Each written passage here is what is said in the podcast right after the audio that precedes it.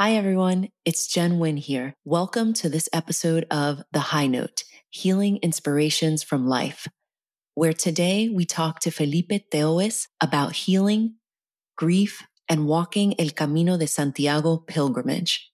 Felipe is one of my dearest friends in life. He even flew out from Los Angeles to New York to record with me in person.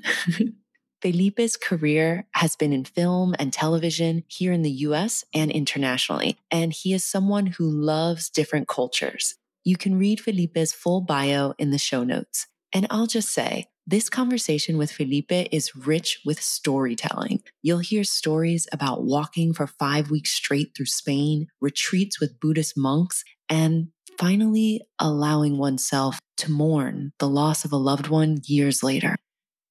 Felipe's storytelling took me on his travels and his ups and downs with him. So this conversation is cross cultural, real, and vulnerable. Let's get started. Hi, I'm so excited for today's guest. I'll let you introduce yourself. My name is Felipe Tewes. I am first and foremost a dear friend of Jenn, someone who mm. loves her very much. And um, I would describe myself as someone who loves storytellers and storytelling, and also as someone who loves working and getting to understand other cultures and working with people from different cultures. So I've sort of dedicated my professional track to that. And it's something I'm also really passionate about in my spare time. Mm-hmm. And I'm very happy to be here. Mm, likewise. I find myself seeking joy these days. And I want to know what's a joyful memory for you. And it could be past, like long ago, childhood. It could be recent. Mm. But I want a smile to, you know, spread across your face. What's a joyful memory? It's interesting. As of late, the small joys that you mention are something that I've drawn a lot of my attention to. And uh, it's interesting because I, I will get to talk about it more, but I recently um, participated in this Camino in northern Spain where I walked basically across the country of Spain. And there were a lot of those small joys because in on the Camino, things get reduced to a very simple existence. Because you are just walking all day long? You're walking all day long, and you basically have two things to decide each day, which is how far do I want to go and where am I going to get food? By the way, you're not in the wilderness. So it's like, is it in this town or in that town? Right. Okay. Do I need to go to the supermarket? but it's like, how do I feed myself and how to transport myself? And a lot of the other types of decisions we make every day are stripped away. There's a lot of space and a lot of focus that goes to small things. And when you mentioned the small joy, I immediately thought about this interaction I had. I was in a, a very small albergue, which are essentially the, the housings that you get to stay in across the walk. And there were really only four of us there. And it was in an abandoned, no, not, not abandoned anymore, but sort of a renovated train station, this beautiful oh, wow. middle of nowhere. No train ever goes through there, really, maybe one a day. but they had turned it into this really beautiful albergue. And it was run by um, a couple, and there were four guests and I wound up having dinner with two of the guests, a couple from Catalonia, from Barcelona. Mm-hmm. And it took them a little while to warm up, and we wound up having a very beautiful conversation, as happens often on the Camino. That's it's about why are you here? What did you experience today? Really, things that are very present and, and very meaningful to the people that are on the Camino. And at some point, I see her nudge her husband, basically nod to him, saying, he's he's he's made the cut somehow. and I see him run off to the room, and he came back with this something very simple, this little plastic yellow arrow. And the yellow arrow is what marks the Camino throughout the entire path. Oh wow! It's on rocks or on the road, or it will be or any which surface they can find. so usually, the then it depends on the region, but essentially there'll be maybe like a cement um, kind of little formation and they'll there'll be like a nice version of the yellow camino sometimes it's like a, sea, a yellow seashell that basically wow. is in the shape of an arrow oftentimes it will be a spray painted yellow arrow but essentially wherever you may get lost somebody has ah. put a yellow arrow saying it's this way so when you walk the camino you might see that i don't know a thousand times so that arrow becomes very like you, you can spot it from far away and it mm. becomes a big part of the experience and they had brought a little bag full of little yellow arrows because they had walked it before and they're walking it again as as a gift to give to people along the way. And it was something so simple, right? I mean, completely inexpensive, like a little plastic thing that in everyday life I would kind of dismiss as, as useless. exactly the kind of thing I don't like to have. And there was something so beautiful about that gesture that they had brought, they were carrying these, you know, mm. In their bag in a very precious space. And this idea of this, the, this small gesture from somebody that you had uh, just a very kind of temporary connection with. Mm-hmm. And to this mm. day, I remember them because of that gesture that had thought put into it and this kind of desire that they brought on the Camino with them to bring a little bit of joy to people that they would encounter. And that stayed with me. And I have it in my closet, right where I get dressed of essentially like sort of, you know, it's symbolic to sort of like, it's this way. this is way out of the closet. And, and, and keep going. Yes, that is exactly right. And the community is with you. Mm-hmm. It's you, a collective walk for sure. You are not alone. Mm-hmm. Wow. Is there a oneness to it? I don't want. I don't want to put words into your mouth. What, there what is, in the sense that it feels like a parallel journey that you're making with others. That is often, I would say, for me, the majority of the time, is really quite independent. But you mm-hmm. would see in a very just visually, you would see another walker of the Camino, maybe two kilometers ahead of you, and they're they're there. You might never meet that person, but you have this feeling of there are others here that are also doing this path to interrogate things in their life, that are looking to have that presence, that simplicity of everyday experience, that are here for a reason that might be different from your own, but you share that you are there for a reason and you share that you're on this journey for, in my case, five weeks, mm. right? So there's mm. something very powerful about this independent collective. And uh, for example, you're, you're alone, but you're never lonely you feel that presence of others and even uh, the places where you stay you may be eating by yourself or you may choose to talk to somebody but you don't feel alone because there are others there as well who might be eating on their own too you know? Is it like this is my journey to be more of whom of who i want to be? It's mine so in that sense it might seem solitary but it's i'm not alone. I'm journeying yeah. in community with others, even if my journey is my own. Yeah. And, and you're on the journey, I think, to figure out what journey more broadly you want to go on. I have this image of being in, in one of these hostels and, you know, bringing out my diary mm-hmm. to write the mm-hmm. thoughts of the day and looking up and they were, there were only people in that common space or four different people writing each other diaries. part of me is like, this is a cliche. The other part of me is like, how cool. Yeah. All these people here are on that wavelength. And there's something very powerful about that shared wavelength. And imagine just even the power of four people doing that, in, that level of introspection in the same space. That alone makes it more reflective. Yeah. Yeah. And you, and you lean into it as opposed to feel self-conscious, which could happen. People are there in a similar, on a similar journey. Yes. Does it heighten your curiosity? You said well, you you lean into it. So does your reflection become more curious? Does what what did your reflection you feel, become? I think you feel less self-conscious about it. That's how mm. I would mm. phrase it.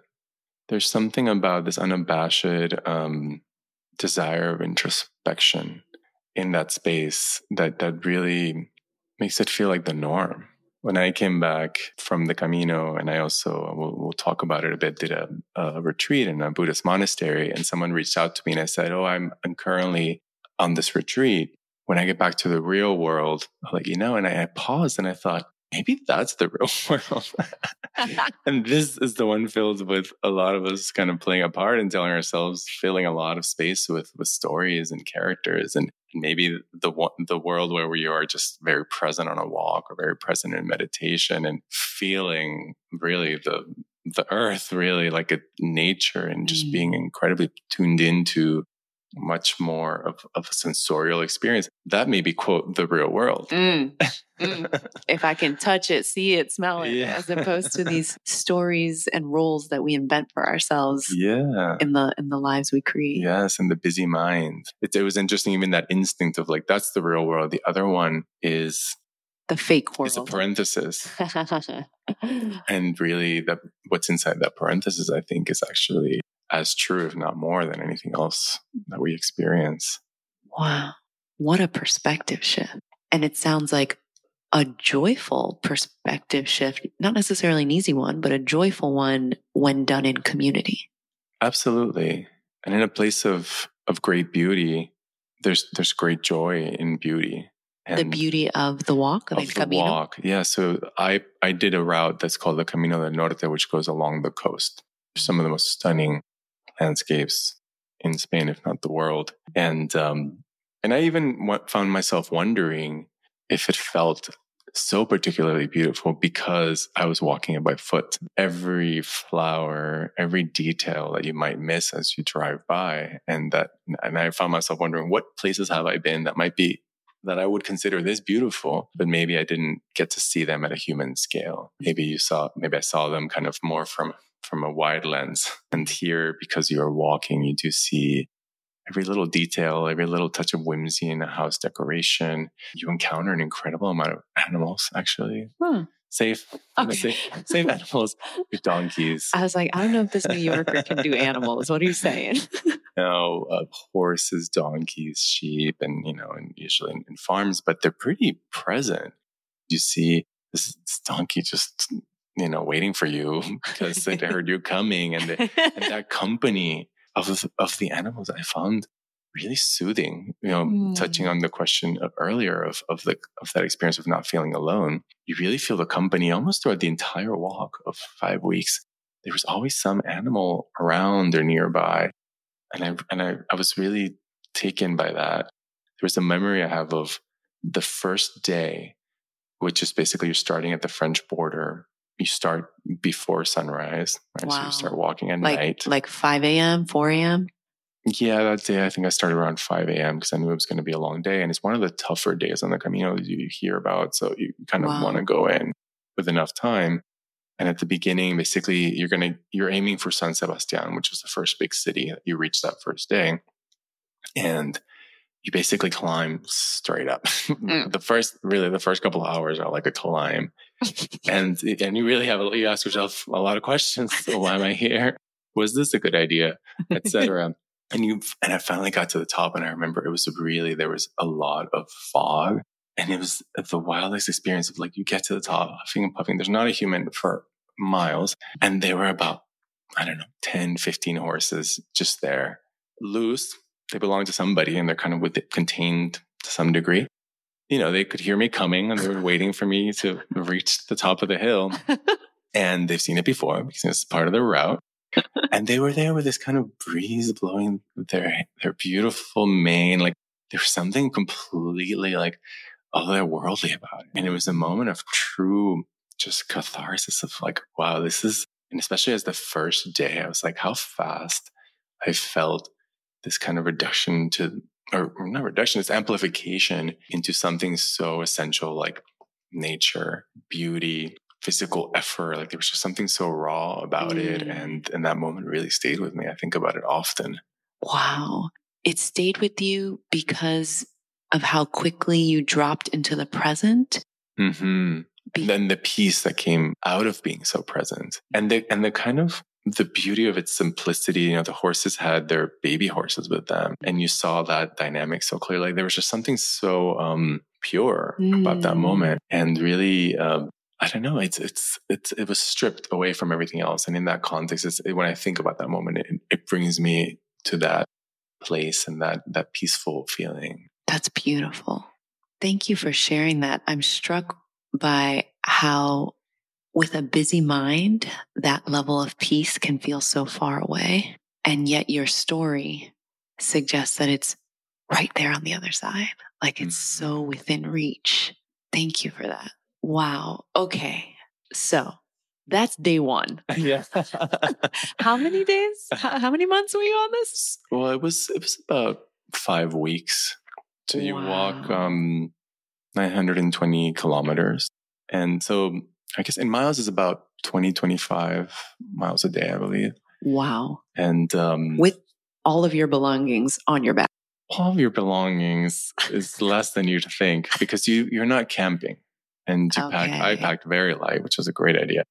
And you essentially have a couple of changes of clothes and water and so on. But yes, you have a backpack on and you are climbing a lot actually. So Mm. it can be physically demanding.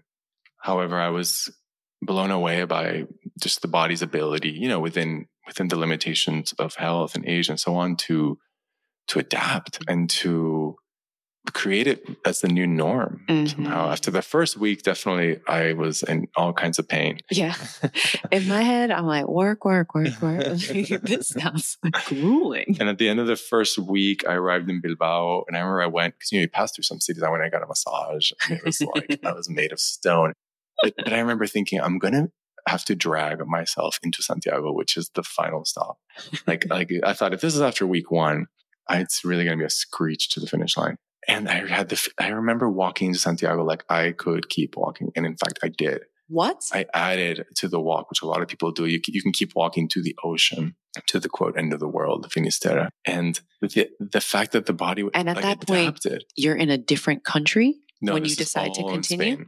Okay. Yeah, so essentially, you're walking from the French border to the Atlantic. You, know, you cross you cross Spain. So Portugal is just south of where you end up touching the ocean, and um, and your body gets used to it. It's kind of incredible, and it, it made me really wonder what else could I do with my body that, I, that I'm normally too lazy to do. Um, but there's something really freeing about that of, of wow, there's really the power of adaptation and that you can probably channel that into many different directions but that with time and space you can adapt to things that that seem unthinkable And how powerful if we choose that adaptation Mhm. rather than have it just happen as a result of survival Yes. or, or in Yeah. reaction to something. and i think it can go in many ways right so you could quote adapt to something that you don't want to adapt to not to label things as good or bad because it's more complex but things that become normalized that maybe you didn't want to become normalized for you Mhm. and um, and that the choice of that and the fact that there is a possibility to drive that in a direction that is desirable for you i think that was a takeaway for me out of the walk Wow. Okay, I'm going to take us back because you said that you extended your trip and thought, what else can I do? And I'm thinking, why did you do this in the first place? So, can you share the moment when you realized either that you wanted to do the Camino specifically Hmm. or that you wanted to heal more generally? well i would talk about two different moments Mhm. what's interesting for me is the decision to make the camino was very organic and it, it kind of came from the gut and i think it was only doing the camino that i understood why i wanted to do it in the first place Wow. I knew I I had always kind of earmarked it as something that seemed really beautiful and interesting, but the clarity with which, when I had uh, a lot of time available, I booked a plane ticket and went. So I wound up leaving a this corporate job, and I essentially I had no questions about it. I just simply went, and then it really, with enough space and introspection, then I can kind of take us back to an earlier moment you know, one specific memory I have, um, and I'll, I'll share a little bit of personal history, which is that Mhm. uh, my father uh, was diagnosed with ALS, which is Mhm. really, you know, kind of horrible disease. And you know, three years later, he he passed away, and it was it was Mhm. quite a journey for all of us as a family. And um, there was a moment that was, I think it was the the one year anniversary of, of my father's death, and my partner Alex and I were sitting in the dining room, you know, and it you know, we were talking about it, it came up, and I remember he started crying. And he had gotten to know my dad over the years, you know. But I had this almost out of body experience of being at the dining table, seeing him crying, me stopping, putting down my fork and knife, and getting up from my chair and walking around to comfort him. And not to say that it's not uh, like a painful memory for him, but I remember thinking, you're not crying. And that, and that moment stayed with me of, okay, I don't want to put judgment on it. And I think there can be some kind of guilt that one can can feel around not feeling enough. Mm. But it stayed with me of I think that's something I want to work on, or that might be something I want to work on. And I think that was the beginning of the journey that wound up with really making space once I stepped away from a corporate job to to start to try to reach that soft spot is how Pema Chodron talks about it. I really like that visualization. Like there's a soft spot in you um, that vulnerability that it was, I, I, had realized over the years wasn't as readily accessible to me because of, um, I think just my, my own life experiences, my, my own kind of way of, of navigating challenging situations that was sort of armor up and you grin and bear it and, mm-hmm. and, you and you get through very tough situations that way it can be very effective mm-hmm. Mm-hmm. especially when your uh, industry or you know the people around you operate in a different way and you offer this calm yeah it's that calm it's i'd always gotten a positive reinforcement about how level-headed and calm i'm perceived to be I, like anything in life it also has kind of a flip side of a coin which is kind of quote managing to not say suppressing emotions. And again it can be it's a habit or a, a skill set maybe that gets positively reinforced a lot i think in, in corporate environments or when you're dealing with really challenging personal issues like illness or you know there was in that period where my dad was sick around those five years i think something like six different family members between grandparents and kind of other kind of unexpected deaths there was a lot of of, of, of mortality, of facing mortality and illness in my life. And again, that that skill set of really just kind of barreling through was positively reinforced. It got us through it. It got us through a lot of really difficult times as a family. And I think in, in the workplace, it worked. Mm-hmm. But I think on some level, I felt this desire to try to reach that soft spot and the why for me, I, I think as I thought about it, I think you want to feel the full spectrum of the human experience. And at, at least for myself, I felt without finding a way to even occasionally tap into that soft spot, I might be denying myself part of that spectrum of the human experience. And I want to feel the full spectrum. And I would say since then, it's become a bit of my goal that that that might be a constant practice, right? It might not be something that you achieve and reach, but rather an effort. But the effort in itself, I think, is part of that, right? Like the, part of that fullness, that richness. Yeah, part of the spectrum fullness. of life. And I think there's something vulnerable about trying to embrace vulnerability.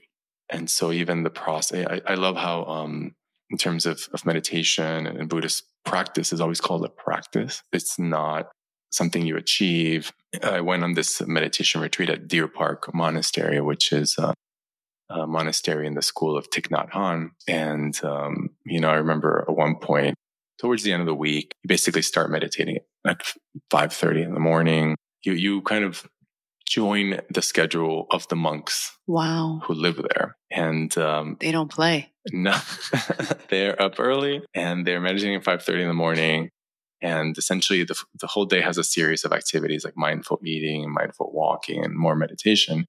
And I remember another participant of the retreat saying, Do you think after this week we'll, we'll be changed? Do you believe in that? And my thought was, it's frankly not to reduce it to something too pragmatic, but it's, it's a bit to me of you have a week with a great trainer and you leave and you're like, wow, I can run faster than I used to. I can lift more.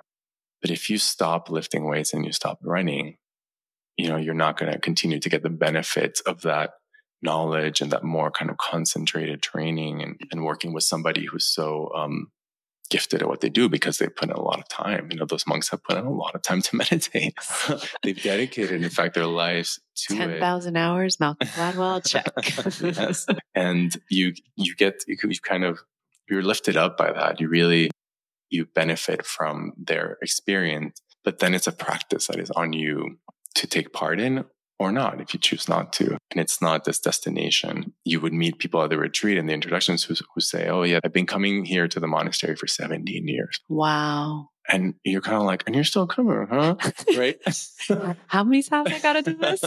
A part of you is like, maybe this doesn't work. But then you do see that it it's becomes, a practice. It is their, the path that they're on. Mm. And that is a part to continue to reinforce that journey mm. that they're mm. on, that, that, mindfulness journey. But there in isn't community. like in community. And that's a big part of the Buddhist practice, actually, which I was not aware of. I'm, I'm just learning about all these uh, all these concepts. That it's called the sangha, which mm. essentially is community. Yes, yes. When I went back to LA, I started to participate in a weekly gap. Basically joining other people to meditate. Yeah. And uh, And Thich Nhat Hanh would talk about that, that was, in fact, to him, the most important element of the practice. And your Sangha could be just you and your partner. You know, it could be a very small group, but the idea that there's a collective practice to be more present, mm-hmm. to relieve yourself of suffering and to help others do it as well.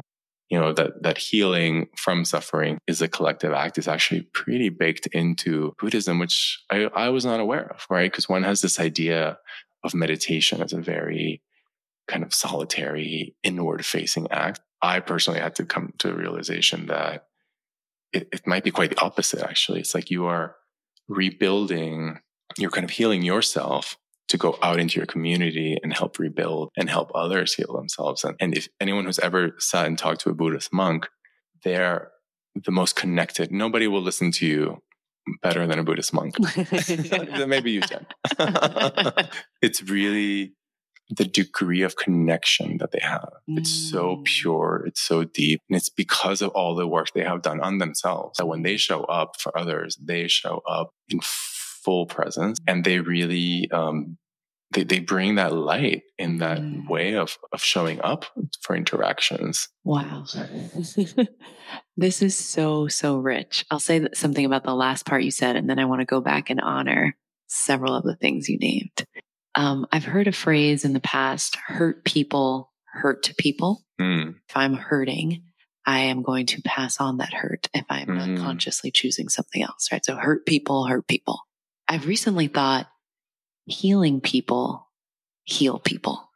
If I am in the act of or the practice of healing myself, I am going to bring that light, that curiosity, loving seeking yes. uh, to others and the quality of the space that I hold for them, the quality of my listening, the quality of our connection and with which part of them I connect in our mm-hmm. connection is going to be healing. Yes. It's going to bring each one of us closer to a more whole version of ourselves, mm-hmm. less fragmented, a less broken, a less disconnected, a less bruised version. And, I, and I love the way you mentioned making space for others, because to me, that's at the heart of it. And it's really difficult or painful to make space for someone. You have to be fully present. And it's very difficult and to put your baggage aside. That's right. or have unpacked some of that baggage mm. so that you can be present for someone else. You know, the mm-hmm. reality is when most, it's not that nobody doesn't want to listen to others. It's just really, you, you have the, what, what Thich Nhat Hanh calls like the mind radio is on mm-hmm. because you have all these things that are nudging at you. And it's not because you don't care about the person in front of you. Sometimes that's the case, but most of the time, well, mostly not. not. it's really, it's too scary to sit and turn off that mind radio because if you can truly listen to them, you can truly listen to things that you may not have been listening from yourself. And that, that silence, I remember, um, at the retreat, there's a, there's a tradition in Buddhism, which is called Dharma sharing. And this is a big part of the practice. In fact, at the Sangha, you do it every single week. And it's very interesting because it's a circle um, where everyone's sitting kind of cross legged and people kind of bow into the circle and they share something. But here's where it's different from the normal world. And normally for me, I would want the monk to tell me what to do.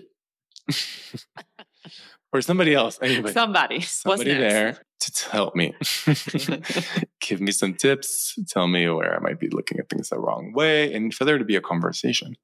And actually, Dharma Circle is a, is about placing that thought into the circle. And it's about everybody in that circle, which can be a big circle, by the way. It could be like 30, 40 people to deeply listen to it, sit with it in silence, you know, and there's this notion that silence is beautiful as well and that isn't to be avoided. And, and really the goal is for that person to feel truly heard. And then somebody else goes. what? and it's, it's so interesting because, you know, your first instance are like, well, like how useful is that? But you see, because people keep, they come back to the Dharma circle. Mm-hmm. It is working for them. And actually, maybe on some level that solution they're seeking is really they hold it mm-hmm. and it's not going to come from anyone else and they need to be able to verbalize it and especially i think it's that feeling of really being heard by others who are there in a very kind of kind thoughtful headspace. And it's that energy of like really being received without judgment. And that's so liberating for people. And generative.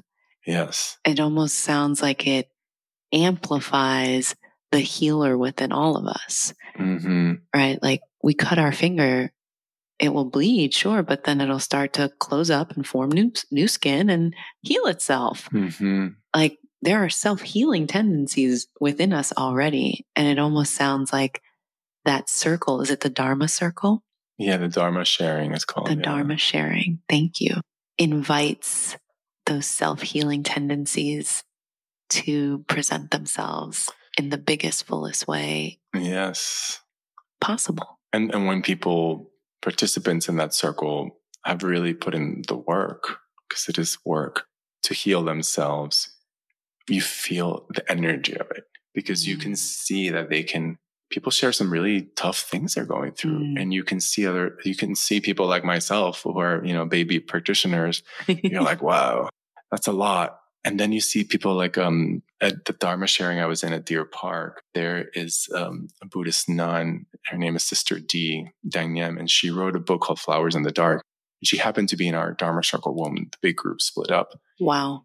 and she was just somebody who's operating on another wavelength right? Just and at the end they, they asked her if she would share some thoughts. And she's really just she she just brought buckets of light. Mm. like everybody in that circle kind of lifted up and you, and you think wow this this person is just like full of life. Like oh she's so wonderful right? And then you go out and you buy her book.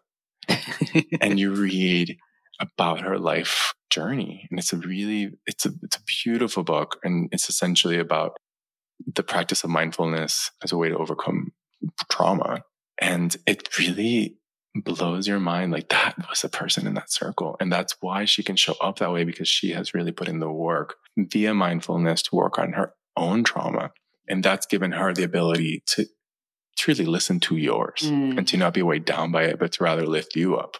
And um and that you feel it. I'm telling everybody that walked out of circle was like wow her energy is just you know amazing. And, and it actually makes you wonder in real life. Sometimes you meet people that are just like they're operating on a whole other wavelength. And i think at some level you assume like they've had it easy i don't know like they're just people who are kind of fluttering about life and it's like no they might have actually dug themselves out of the mud through a lot of work and that's why they're able to show up that way because they've Mhm. really healed themselves and therefore they can be there for you differently And what to me is so inspiring about that is that you don't have to be born with these healing skills or special powers, essentially, but instead you can learn these healing Yes. skills. And through the practice, whether it's the practice of mindfulness or the practice of reflection or Mm, the practice of faith. I heard a Mhm. practicing of faith with one another um, in Mhm. what you shared. Whatever those practices are, gratitude practice, so on and so forth, you can actually build muscles of repair within you that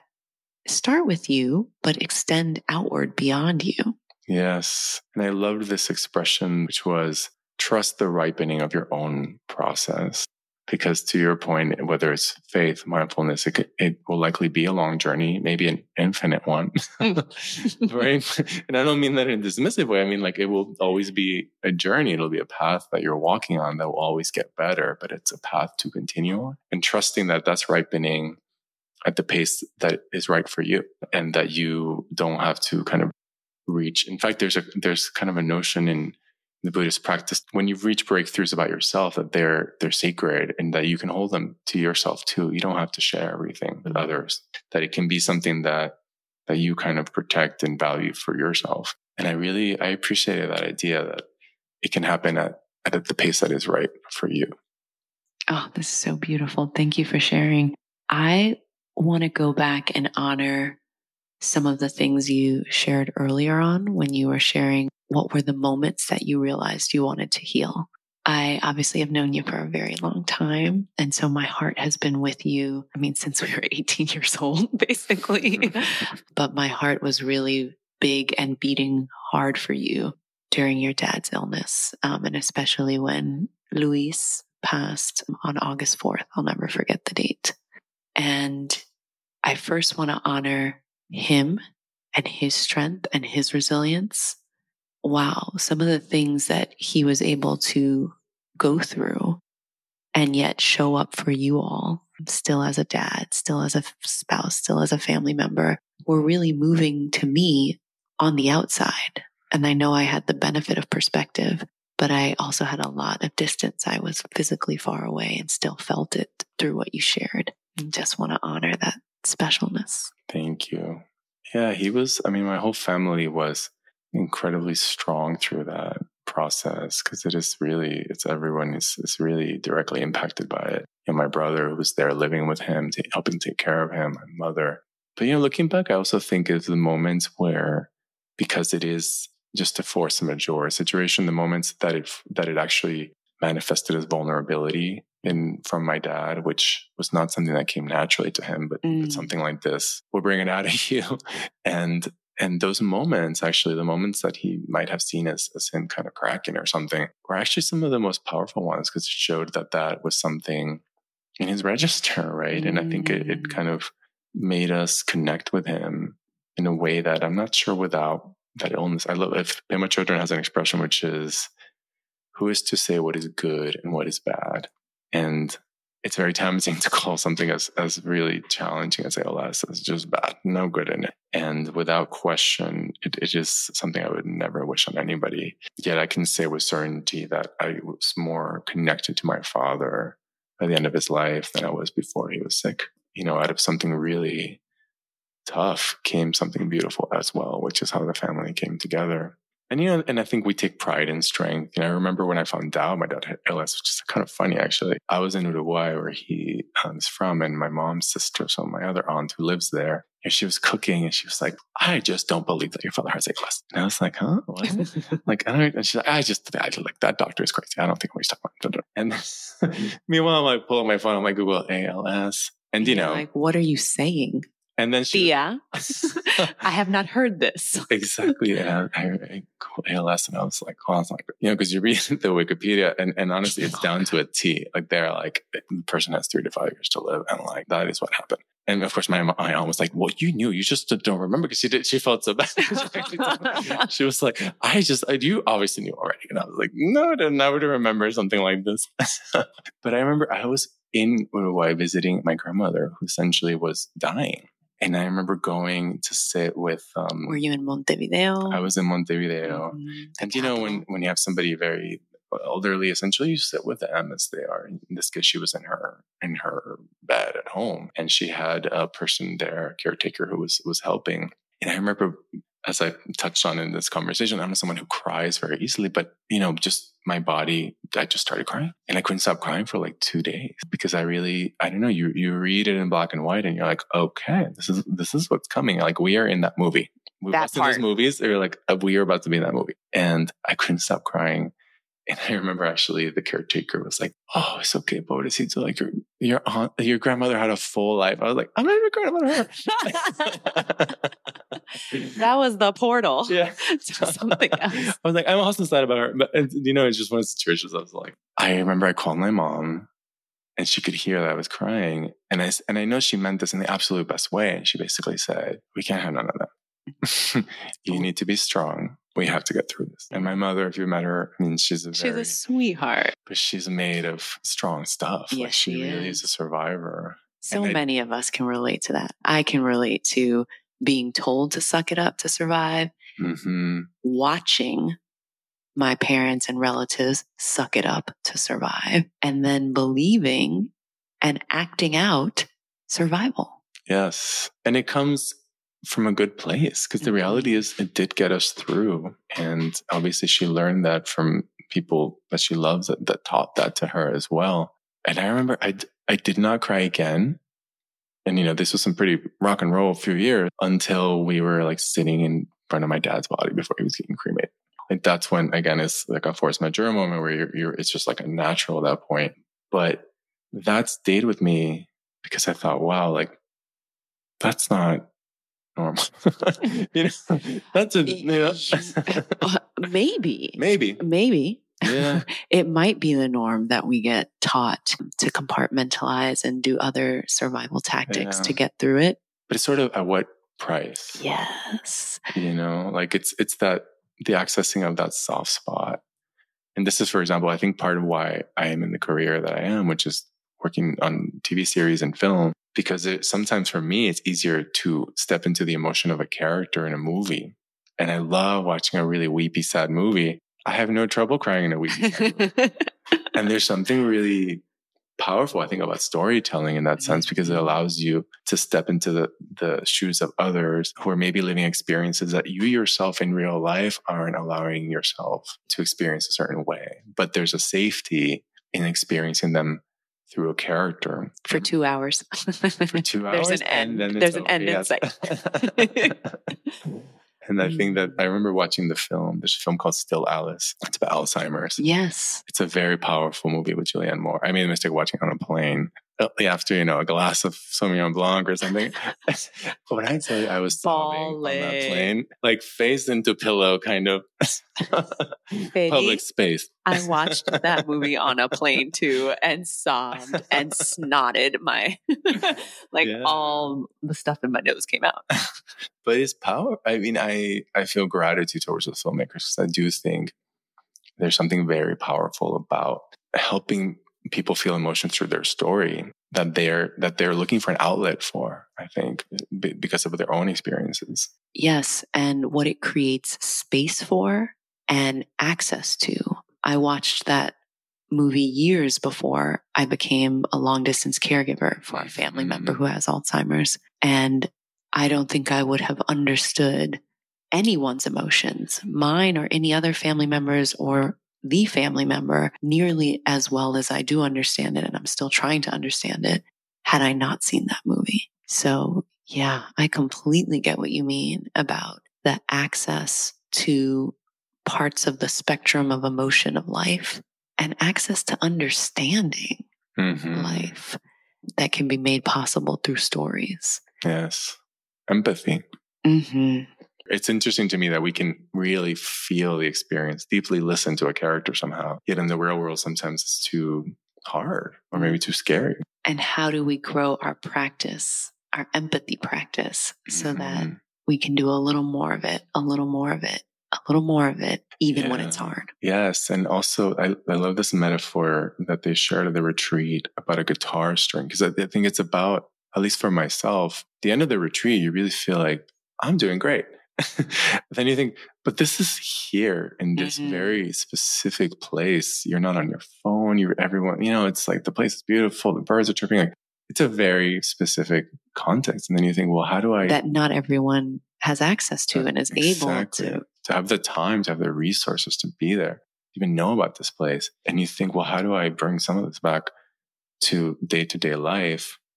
And at least for myself, I, I feel it has to do with a bit of equilibrium about bringing what you can, but not feeling that you're going to be able to, to do it all because mm-hmm. a monastic path is a monastic path for, for a reason. And the metaphor is that they shared was a guitar string that it has to be kind of tight enough to make music. But if your practice, if you will, is too tight, the string will snap. And if it's too loose, it doesn't create a beautiful sound. So it's, it's also, and you know, they share sort of being forgiving and generous with yourself. Maybe sometimes actually taking time away from these efforts and this practice and the faith or whatever it is that you're doing to heal that will allow you to come back oxygenated, to be able to kind of continue, you know, the power of that, that pause, that break is, is, is important, I think, at least for myself. Yeah. So I'm curious, are there other key moments when you experienced healing on this particular journey? There's something, it was very interesting one day. I had just arrived at a hostel and there was um, a guy, Alberto, from Italy and 72 years old doing this walk. Wow. And he was like, you know, I just don't understand. Today, I just started crying. and it was really because I thought about him. And a few days later, I had the same thing. What were you thinking in that moment when you start crying? I think it was almost this image of peeling back layers. And then you kind of peel back a layer in your brain, yourself, your emotions, and and and you kind of perceive thoughts and emotions that maybe you had kind of ignored for a while. And then what's interesting with any kind of prolonged experience like this is no distraction ever comes. You continue the introspection. So then you peel back another layer and then you peel back another layer. And that there's really, I think, a level of kind of mining into into thoughts and emotions that you had kind of normalized them being there, not recognize. I don't think it's that you don't know they're there. I think it's that you allow them to be there in the corner, untouched, and you see them every day in the corner until finally you stop even noticing they're there in the corner. But you know, on some level, they're there. And I think on, on a long, prolonged introspection like this, you have no choice but to go look in that corner. Like you've been in that room too long. you ran out of other things to look at. in fact, Pema Chodron uh, she has an image that I love, which is mindfulness meditation. It's like if you have a pond that's very kind of mucky with with dirt that's like kind of clouded. Mm-hmm. The meditation allows everything to settle in your mind. It allows all the dirt to kind of fall to the floor. And that means then you can see what is in that pond. And that kind of clarity, the clarity is the path to, to that kind of deep looking, as, as, as Thich Nhat Hanh calls it. And I think that that is exactly what happens on something like El Camino, which is that the dust settles and then you see you experience, even if you can't fully verbalize, you experience emotions. Like I think I did part of my mourning of my father's passing from five years before, five years later. So it's it's like emotions will bubble to the surface. And I think you're just so you're you're digging deeper and you're very present because also the experience itself pulls you into the present because you are in a beautiful place. You're you smell flowers, you smell farmland. Like there's a very sensorial experience to it. So you're very present, you're very tuned into your thoughts. And as, as we were talking about earlier, all of this kind of decision making that normally demands a lot of your brain is stripped away. So all that on the scientific level, all that energy that's normally pumped to the brain to help you decide whether you're going to answer that email or not. And how you're going to get to answer it nicely, et cetera, et cetera. You know, daily occurrences in corporate life or any kind of, of, of, of work, all that energy can be rerouted into some other type of brain activity. Mm-hmm. And I think that's kind of the science around this long introspection uh, from the little bit that I've, that I've read about. Your brain's not being drained by all these other things it has to do. Mm-hmm. So it, its power can go towards sort of the presence, the introspection, like where you want to channel it into. And uh, and, I, and I think that's that's why Alberto and I were crying. Incidentally, is my second name. really? Yes. I didn't know that. yes. You were one with the 72 year old Italian man and with yourself. exactly. Through that very human sensation of what does it feel like when the things I've put aside come to the surface.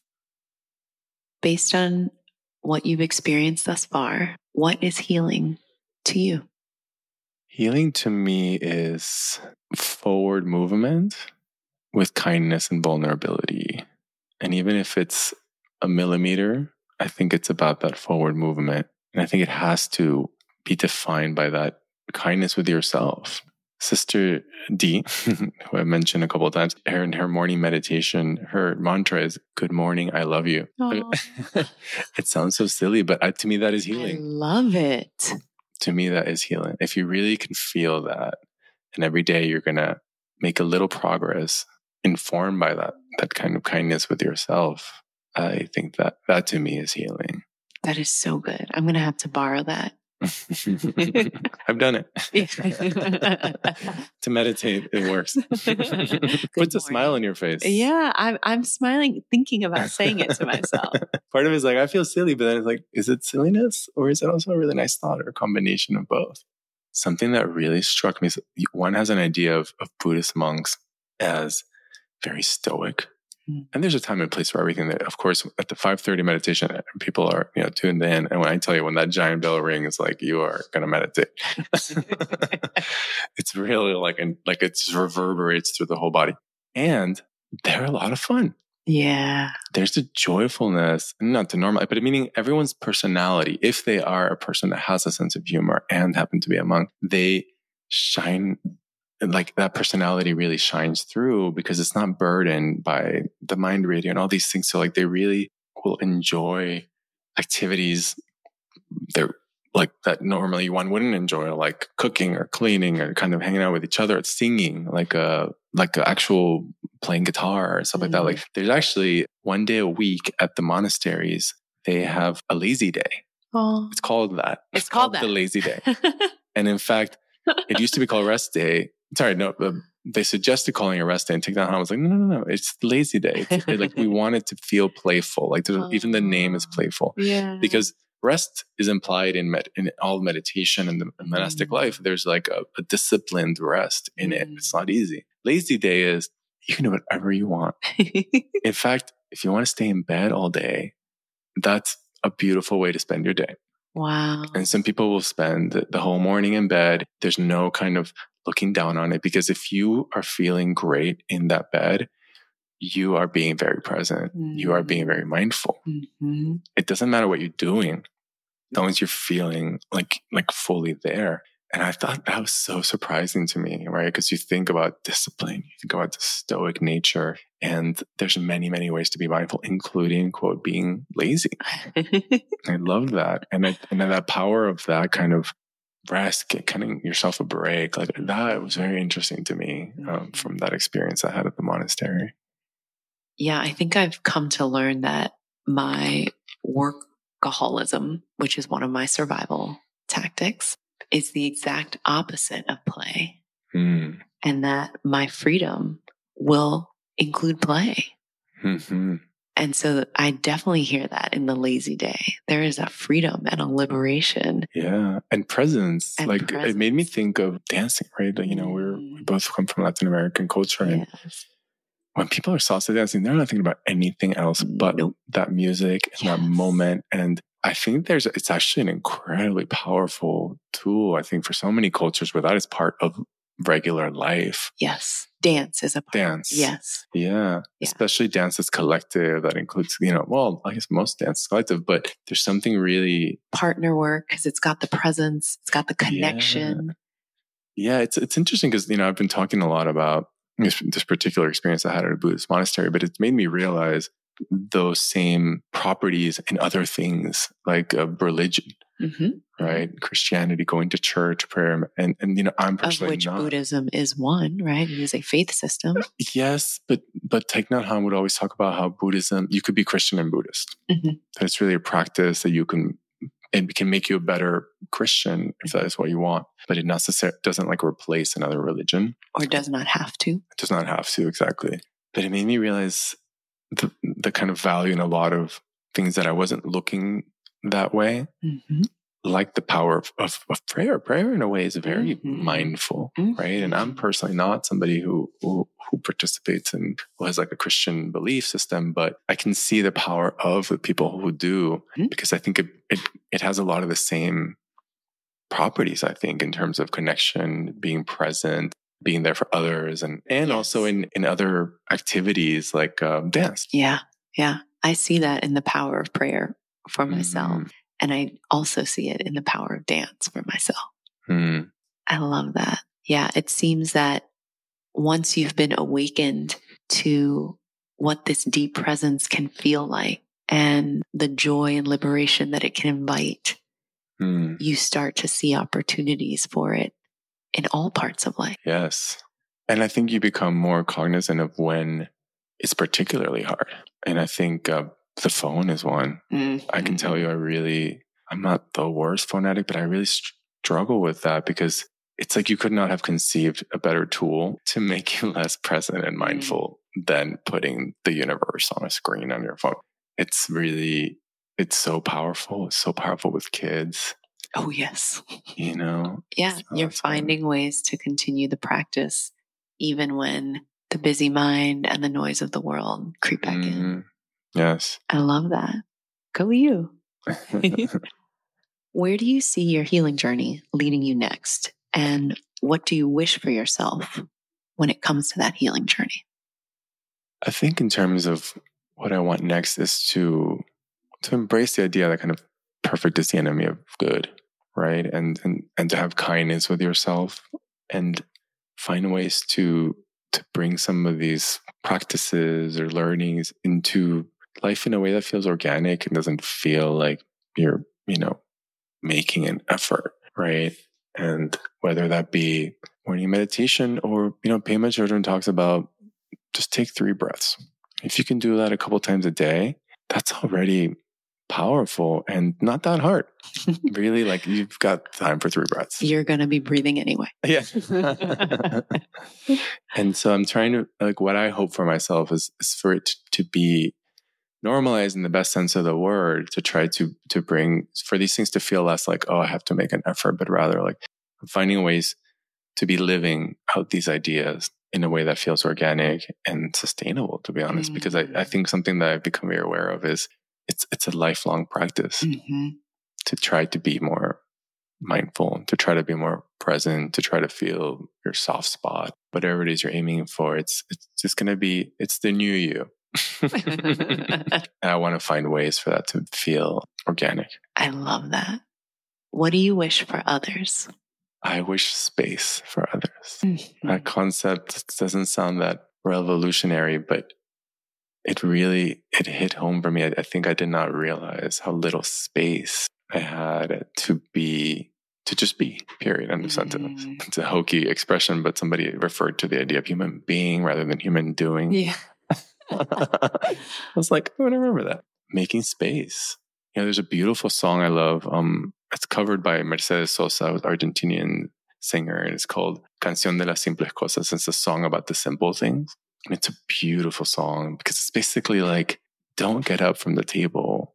Stay here on the table under the sun because this this is it. Like this is love. This is life. This is like this is what beauty is. Those are the things I think the expression she uses is that the simple things are the things that time devours. Ooh. Yeah, I know. It's a, it's, Can you say it in Spanish? Las simples cosas las devora el tiempo. And it's, it's, it's a very powerful, beautiful song. And, and it has stayed with me. And, and you know, and, it, and sometimes it's a luxury, right? Mm-hmm. Sometimes you need to run out the door mm-hmm. because there's a need, which is all the more reason. It's like when you have that luxury, appreciate it and hang out at the table for two minutes or whichever it is, you know, like it's like you're on the subway, like observe the people in the, in the train car, you know, and I think that that's what I wish for myself and for everybody is like being able to make a little more space and to kind of relieve ourselves of the pressure to kind of embrace life in this way that that's often actually denying us of space. And I think there's extreme experiences like whether it's a retreat or a long walk that showed you that in a very amplified form but i think it's it's something that that i wish for others in a much more microdose kind of way. Very california view. Yes i love that. What a sustaining wish for us. Thank you. Thank you.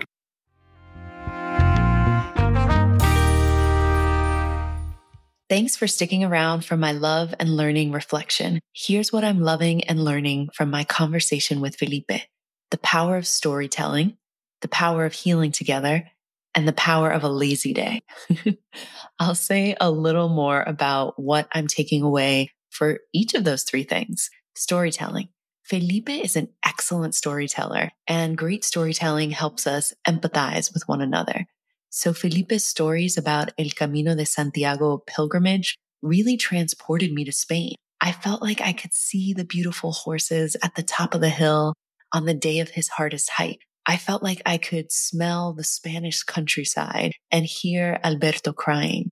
Felipe's sensorial descriptions helped me walk a mile in his shoes, so to speak, and experience some of the highs and lows and some of the emotions that he did. So I'm feeling grateful to the storytellers and artists who help us feel and help us access emotions, ours and others' emotions, to really understand life more fully and to feel the full spectrum of the human experience, as Felipe put it. Healing together. Felipe talked about being moved by the Buddhist belief that healing from suffering is a collective act. And that reminds me of the bell hooks quote, quote, healing is an act of communion, end quote. By sharing our stories and journeys of repair after loss or any type of pain, we see that we're not alone. And where we previously felt fragmentation or disconnect, we have a chance to feel more wholeness and connection.